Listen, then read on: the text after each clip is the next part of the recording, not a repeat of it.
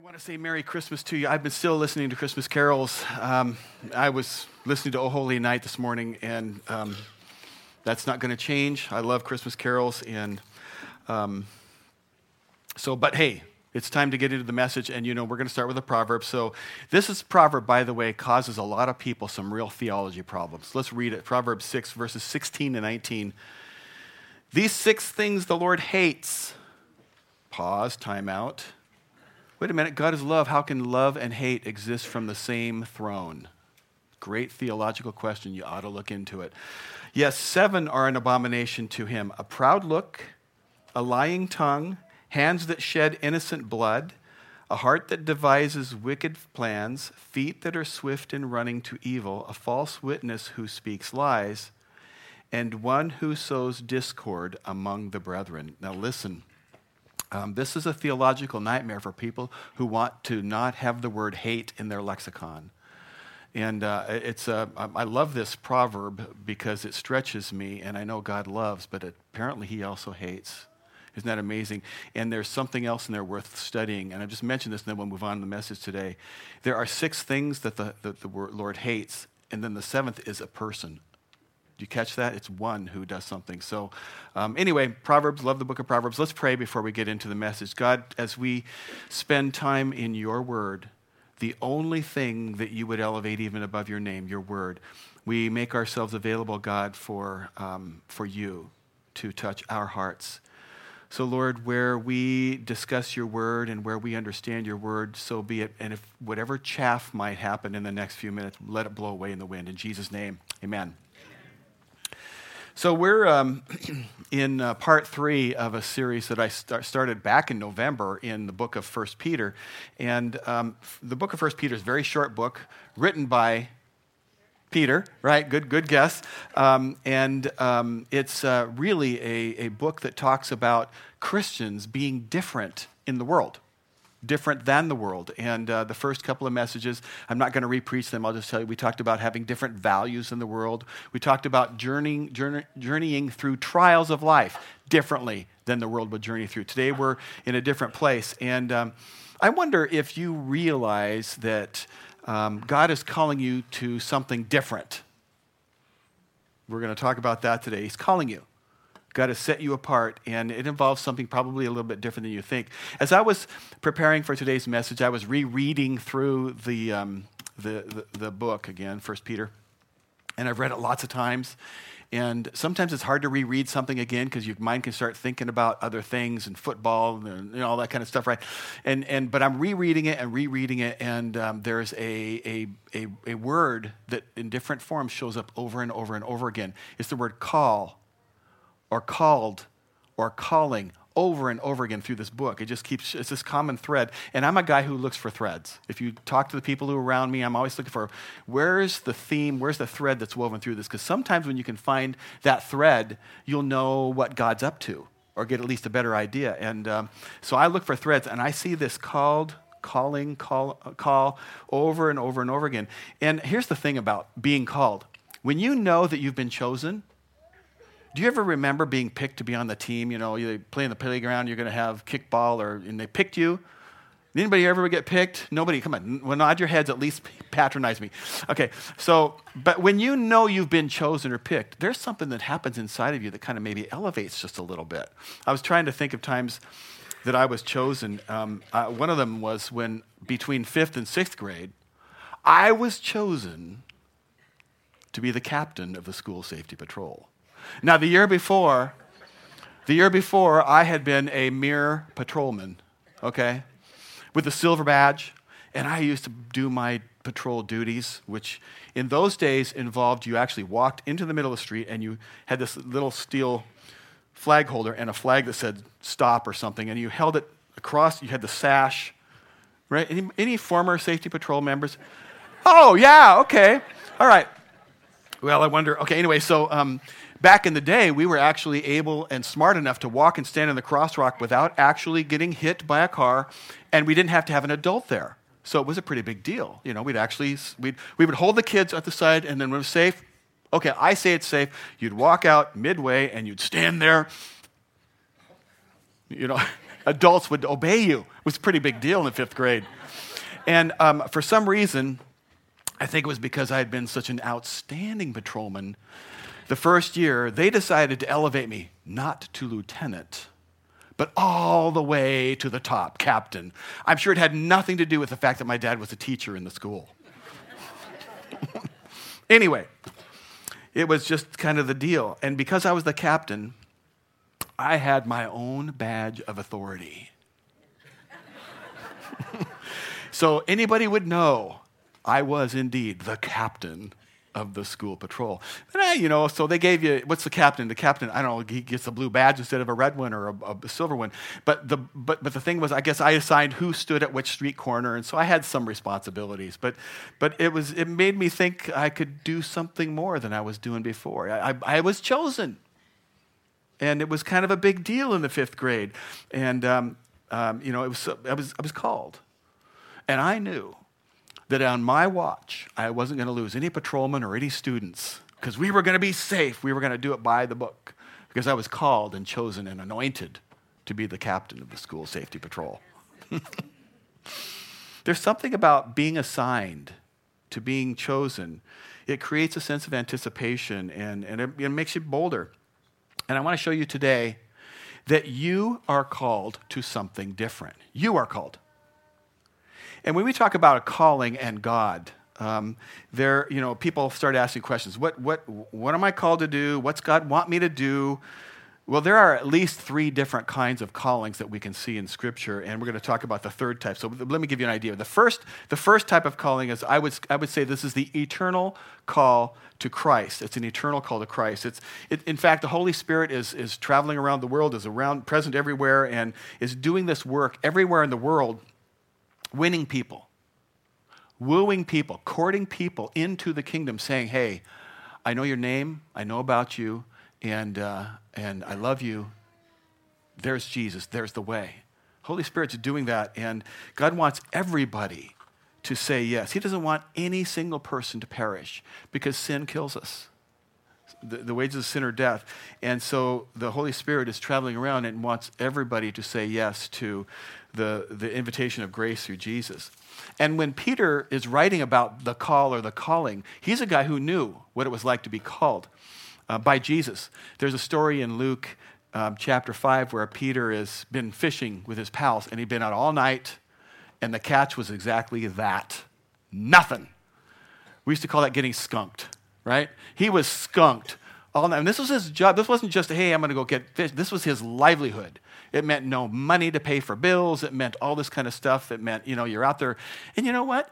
It seems to me that the only time you can catch fish, you got to be cold and uncomfortable anyway. So he's, I don't know if that was true for him. It doesn't say so in the story, but my picture is he's out there and it's cold and he didn't get anything. He's skunked. That's a terrible night.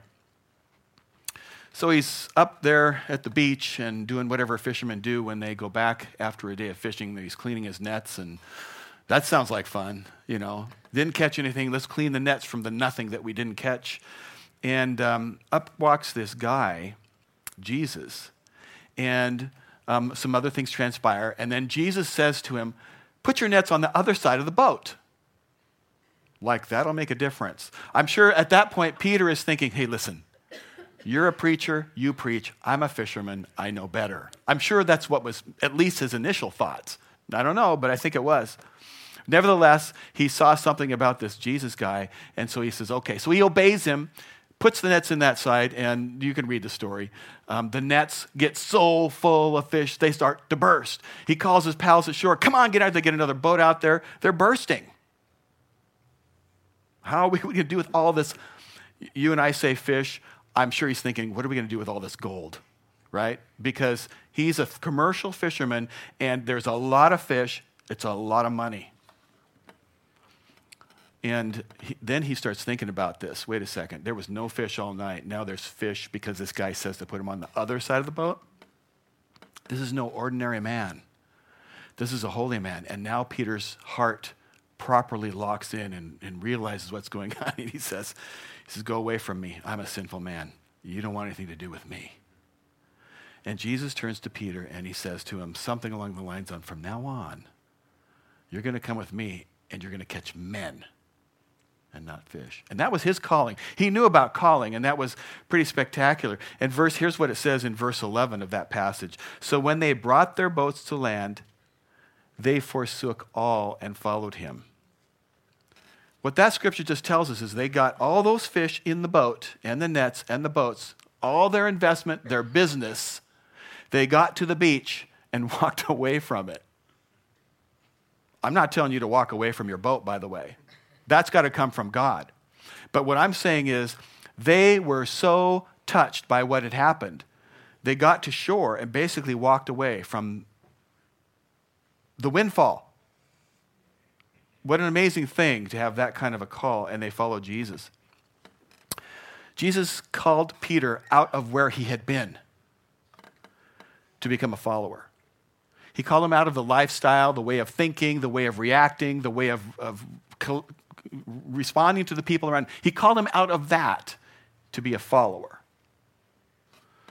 And uh, so Peter, he very clearly understood and knew that when you have been called, you, you leave your own desires and you devote your life and you follow Jesus. That's the eternal call to Christ that we're talking about. You stop being this person who doesn't know God to becoming somebody completely. That's the eternal call. The second type of call that you'll see in the scripture is a temporary call to an assignment um, you know, I was called to be the captain of the school safety patrol. I mean, that's a pretty stupid analogy there, but it's an example of being called.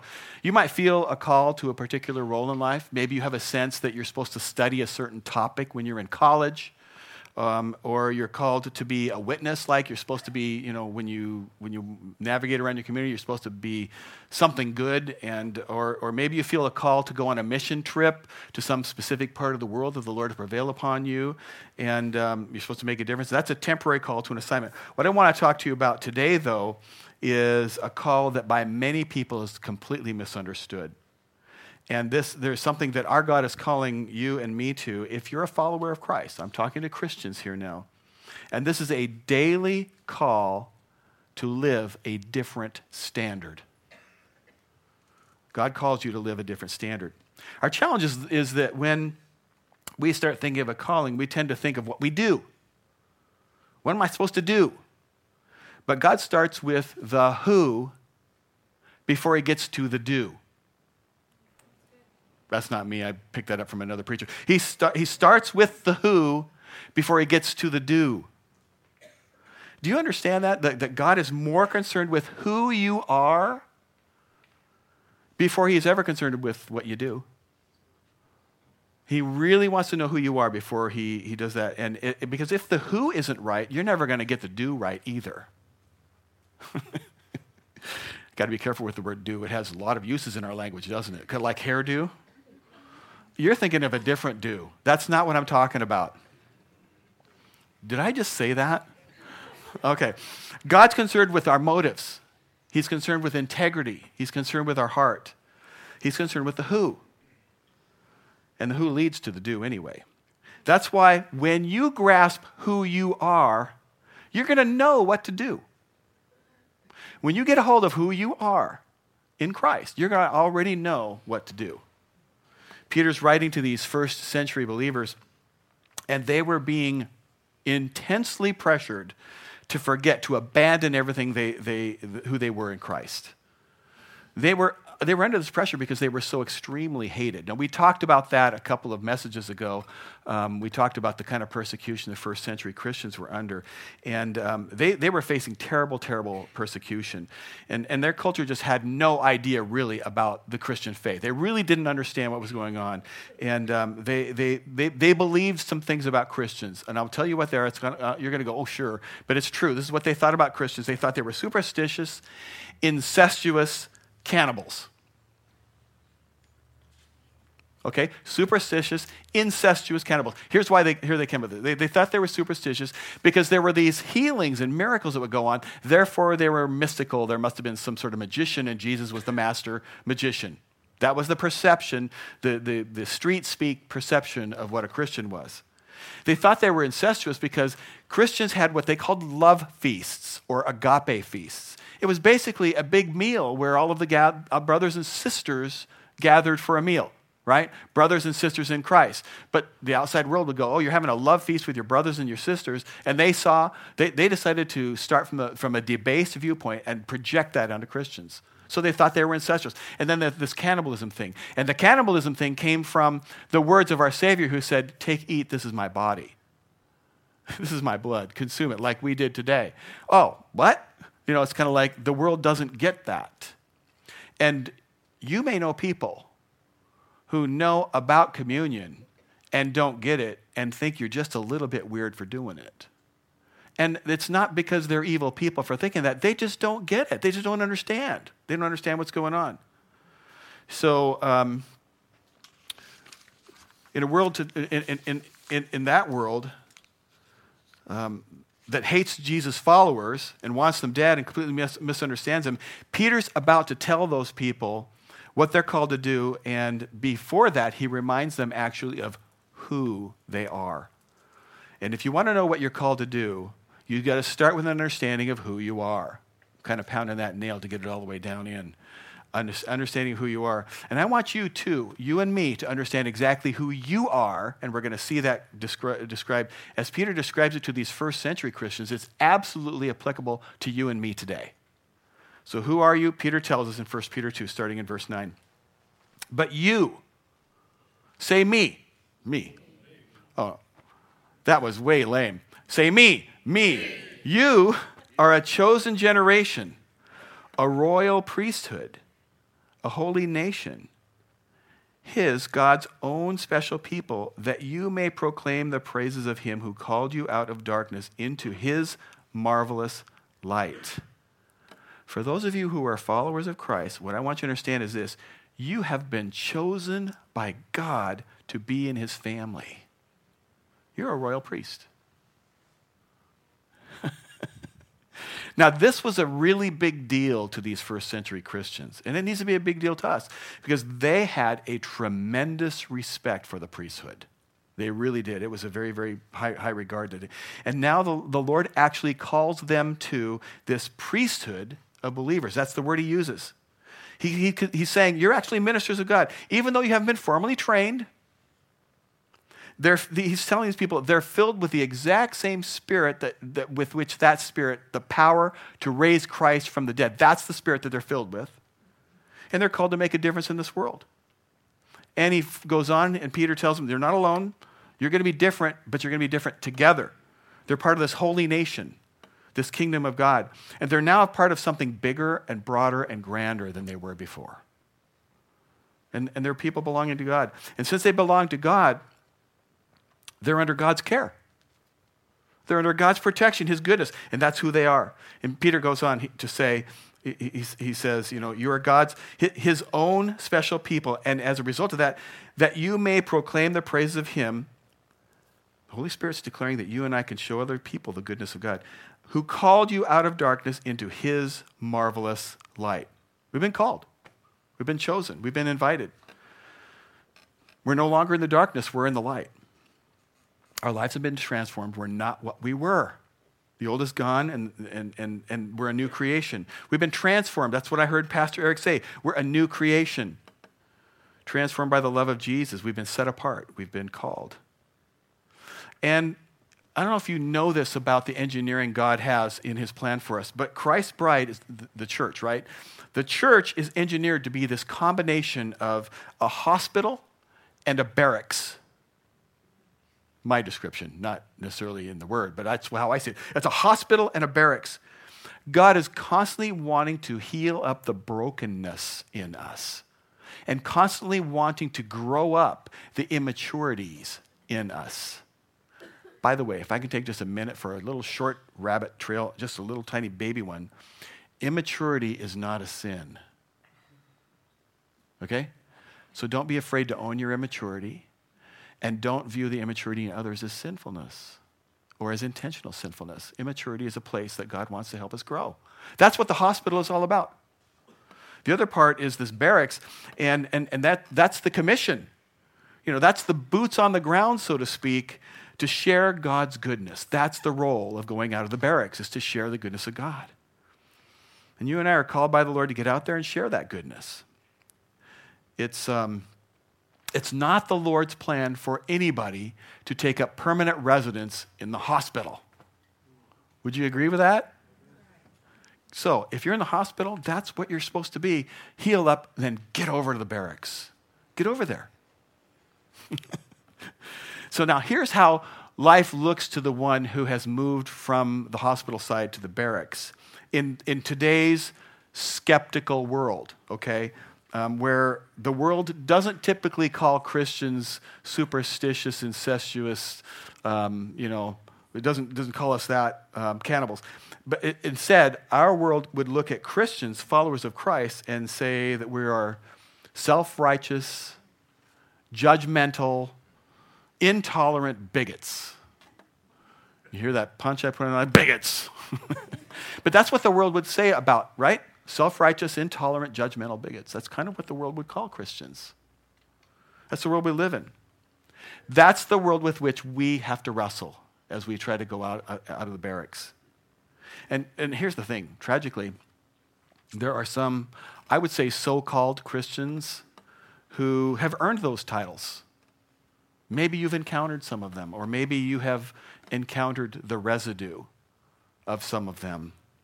And I, I, would, I would argue, you know, not, not specifically in every case, but some of the people that, that go around spewing hate and bigotry in the name of Christ are driven demonically because none of that has its birth in heaven. It's, it's, it's, it's an affront to God. It's, it's unacceptable. It's a sin against God. And so, but you see it done all the time. So, um, th- this is the image that you and I have to overcome as we go out and try to do that. And Peter's, Peter's going to say the same thing to those very first, um, first, same first century Christians that, that he says to us that this is your daily calling to represent Jesus to a skeptical world. It's your daily calling, every day. Now, if you know what you're called to do, Peter gets right into that in uh, 1 Peter 2, verses 11. He says, Dear friends, I warn you as temporary residents and foreigners. So here we see it again. The world is not your place. It's not where you're from. It's, you're, you're, you're, you're not from here. You, you follow a different standard. He says, I warn you to keep away from worldly desires that wage war against your very souls. Be careful to live properly among your unbelieving neighbors. Then, even if they accuse you of doing wrong, they'll see your honorable behavior and will give honor to God when He judges the world. Notice this Peter doesn't start with, hey, first you got to convince them to believe like you believe. Instead, he says, we're going to show them what we believe by how we behave. We're going to live honorably. Now, listen, I believe with all my heart that there are times that we do need to start with the name of Christ. Sometimes that's what we're supposed to do. But other times, maybe very often, we have to earn credibility with people with love and with respect and with grace before we ever will have the opportunity by them to be heard. We need to show people um, what we believe by how we behave that somehow builds a bridge sometimes to a skeptical heart, and then we can share with them the love of Jesus. Jesus taught the very same, um, same thing um, in Matthew 5, and these are the words of Jesus. I love this passage. Verse 13 You're the salt of the earth. But if the salt loses its flavor, how shall it be seasoned? It's good then for nothing but to be thrown out and trampled underfoot by men. Okay, that always challenges me because if I'm the salt of the earth and Jesus is talking about there's a condition that I can become as his follower where I'm good for nothing except to be trampled underfoot. I don't want to go there. Verse 14 You're the light of the world. A city that is set on a hill cannot be hidden, nor do they light a lamp and put it under a basket, but on a lampstand, and it gives light to all who are in the house. Why would he call us a light and then want us to turn the light off? Let your light so shine before men that they see your good works and glorify your Father in heaven. See your good works, not suspect your good works, not infer your good works. They want, he's, Jesus says they have to see your good works. And also notice that, that, that neither Jesus nor Peter on this topic is telling us that we got to always be defensive.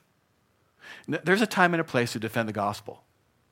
But even then, that fight is not ours to wage. Right? That's the work of the Spirit. I, I, I can remember a time um, where you know, my temperament, I can I can get up in your grill, okay? Uh, that's down in me. I don't want to get up in anybody's grill, anybody's grill, but you start talking about me or mine or my God or my family, and I'd want to get up in your grill. You know, that's kind of a thing. Uh, it's terrible. Properly channeled, it's a good thing. Improperly channeled, channeled, it's terrible. So there was a place, a time um, in my prior ministry life at Living Water, that church up in Olympia, where we were having dealings with the city of Olympia. and um, so there were some accusations made against the church by the city staff that um, went beyond our behavior towards our character. And I, I, for some reason, I was the one on the church staff whom the Lord had said, Well, you, this is yours to deal with, Terry. And um, I think the Lord just wanted to refine me. Anyway, I found myself in multiple times in, in public meetings with the city of Olympia. And um, for some reason, eventually the newspaper decided this would be fun to watch. And, um, and then the local, it was on the local TV. And um, so I'm at this hearing, and um, there's, we're, we're trying to own, win the right to continue parking cars in our own parking lot. And we had had a parking lot was a, there's a long story, but we had this parking lot that had been developed eight or nine years earlier. And one day, city staff showed up and said, "You can't park there; that's illegal." And so we got into this row. This, how are we going to solve this? And so now we're going through hearings, and now we're in a public hearing, and there are people opposing us parking cars in the parking lot. I don't get it, but they were, and they weren't really against parking cars in parking lots. They were against something different. But there's this political thing going on, and I'm the guy that's got to represent the church not doing too good. And so I'm there at this meeting, and we had an attorney who was pretty smart. I don't think that he had a relationship with Jesus that we would understand it, but, uh, but he was a smart guy and he had experience in this topic, so we hired him because he was a smart guy in this topic. And one of the things he said to me, I'll, I will never forget this. He says, to, he says to me, Terry, never pick a fight with someone who buys ink by the barrel and paper by the ton okay? Because no matter what you do in a one on one argument with them, they're going to put their side out to the whole city on the newspaper, okay? And uh, so I found myself, anyway. So he's a smart guy. So we're, we're in this hearing um, trying to say we're good people. We just want to park cars here and go to church. Leave us alone. We're not hurting anybody. You just got to know us better. We're nice people. That's what we're trying to do, right?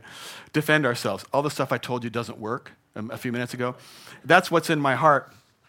And this guy stands up, comes in, and anybody can, can bring any information to a hearing like this. And he comes up there and he's, he's saying that we shouldn't be trusted and there's areas that are already legal to park in, but we're not even honoring it there. And he shows this photograph of the church grounds, and here's this van parked in a very clear, an area that very clearly you're not supposed to park. It was driven up over the parking bumpers and was sitting in, in a very clearly, you shouldn't park here spot.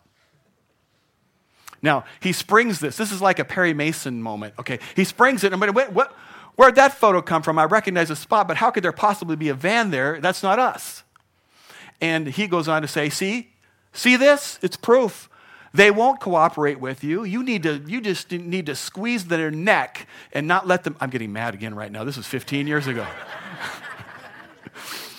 I mean, and, and, and, and he says, you not only can't trust them, they, have, they lack integrity in them. I'm telling you right now, if you could picture me right now, here's your picture. Look at your stove top, and there's that red coil, that, that coil. Okay, on top of that coil, it's not black and hot. It's not even red anymore. It's gone past red and it's white and it's trembling and there's cracks forming it. And on top of that is a teapot. Okay, and, on, and that teapot's got water and that water is going super critical and it's going on the top of the burner. That's me. Can you tell it? I look over at my attorney. They don't fight with people who buy ink by the barrel guy. I look at him and he looks at me like, don't and I'm going, shiny thing, I'm going to bite it just like a fish in the ocean, and they're going to reel on me. I just sat there just didn't do anything. Oh, man. I need recovery. Oh, so here's the best part of the story. Okay, hearing ends, and I'm just letting the Holy Spirit do his thing, and in me, as well as in the people, and I'm trying to be loving, and I'm thinking that's so unrighteous. It was a I don't know what the deal was. I took a I took I, I got a copy of the evidence, the, you know, and so I'm looking at that picture and I'm thinking, okay, and now I'm mad at the guy. I'm mad at that man. Find out his name and I find out where he lives. I wish I could tell you I was being godly to go park in front of his house and pray for him. I wasn't doing anything sinister. I just was wanting to see where the guy lived. I wanted to think, I want to know what's the, why, why is this guy attacking us? He didn't even live by the church. This is two days after the hearing. I drive to his house, and what do I see? The van in the picture is parked in his driveway.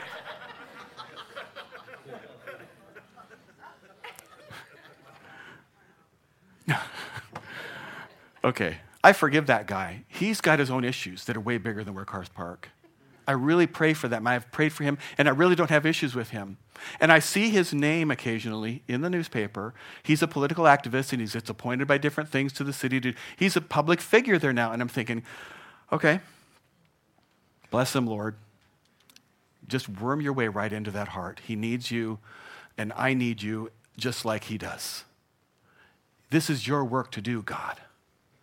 And here's the thing defending the gospel isn't always our war to wage when you get out there. Listen to this Deuteronomy 32. The Lord is your mighty defender, perfect and just in all his ways. You're faithful, your God is faithful and true. He does what is right and fair. The church goes on with and without the parking spots. Instead of trying to defend or even to intellectually persuade people. We just continue, to say, this is who we are. This, this is what we're called to do. We're just going to lead with irrational generosity because we truly believe it's more blessed to give than to receive, Acts 20. We, we, we, we believe we're, we're not spiritual consumers, we're spiritual contributors. The church doesn't exist for me, the church exists for the world. We're going to be salt and light as Jesus followers because we're going to stand, uh, we're going to talk about what we are for, not about what we're against.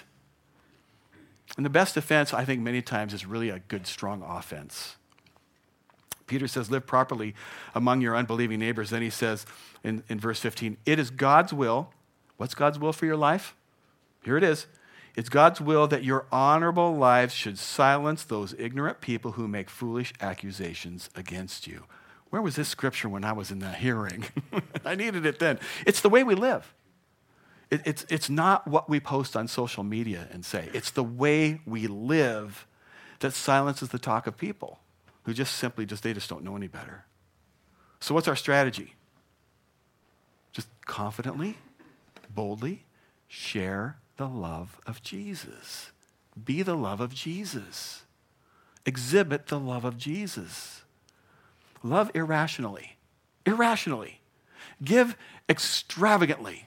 Ser- serve people faithfully and do it over and over and over again. We're not going to reach everybody doing that, but we're going to reach some.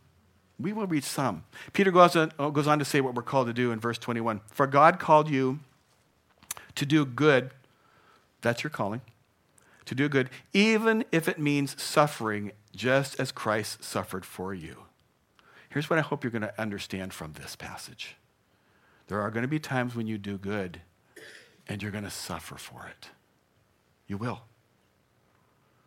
The Christians that Peter was writing to would suffer in ways that go way beyond our cultural experience. Um, I mean, you may not get the promotion that you deserve because you're standing boldly for Jesus. And, and you may not get invited to the party with, that you want to go to because you're standing boldly for Jesus. Other students in your school might make fun of you because you're standing for Jesus. But you continue to live with the love of Jesus because it's the right thing to do. It's the right thing to do. And Peter goes on in that passage and he says, you know, Jesus is your example and you got to follow his steps. Jesus was this loving, he was gentle, he was kind, he was full of grace. He was never arrogant. He was never condescending. He's never rude. He's never proud. He was never defensive. He's just the sinless Son of God who loved the unlovable. And he showed grace to people who didn't deserve it. People who, you know, were offensive. And this is how Peter describes him. And you can just feel the power of these words here as Peter's talking about. This is really challenging to me. He says about Jesus, he says, verse 22, he never sinned nor ever deceived anyone. He did not retaliate when he was insulted, nor threaten revenge when he suffered. He left his case in the hands of God, who always judges fairly. He personally carried our sins in his body on the cross so that we can be dead to sin and live for what's right. By his wounds, you are healed. There's the hospital. Once you were like sheep who wandered away, but now, as you leave the barracks, you've turned to your shepherd, the guardian of your souls. This is our Savior. This is our Lord, the Son of God, the King of Kings, the Lord of Lords. Jesus is the one who, who never, ever sinned and never, ever retaliated against somebody who wronged him. You know, here's the thing there are people who are not followers of Jesus who can do good things every single day, and they do. I've met people who don't like church, they don't believe in God, that do amazing good things. My hat's off to them, more power to them. Okay. But, but Peter's word take this concept of faithfulness and obedience to a whole new level of being different. Because what's normal is you do something good to people that you like. But when somebody hurts you, you hurt them back. When, when somebody hates you, you hate them back. When somebody wrongs you, you wrong them back. When somebody is critical of you, you criticize them. But different is what Peter says we're called to do. And you don't just have this eternal call to follow Christ, you don't just have this temporary call to an assignment, but listen to me, you have a daily call to live different. I'm thinking of putting this together if you're an English teacher, that might bug you that I didn't say differently. Get over it. I was intentional. I want you to, to know that Peter is calling us to live different. Now, maybe, probably, you have been wronged. For sure. You've been wounded or hurt or offended. But you're about to see as we read through this passage that you have this opportunity, um, because you've been called by God, to respond in a different way. And that's what 1 Peter chapter 3 gets into. What are you called to do? And this is it, starting in verse 9. Don't repay evil for evil. Don't retaliate with insults when people insult you. Instead, pay them back with a blessing. This is what God has called you to do, and He will bless you for it. For the scriptures say, if you want to enjoy life and see many happy days, that sounds good. Keep your tongue from speaking evil and your lips from telling lies. Turn away from evil and do good. Search for peace and work to maintain it. The eyes of the Lord watch over those who do right and his ears are open to their prayers. But the Lord turns his face against those who do evil. God says right there, he's going to grant you his blessing because we're called to something different. We're called. You're on call. You're on call to love someone when they're in need. You're, on call to give when you see someone has a need. You're, on call to show his love to, to someone who just feels lonely. You're on call. The living word of God tells you who you are, what you're called to do, and where you're called to go. Anytime the devil tells you you can't,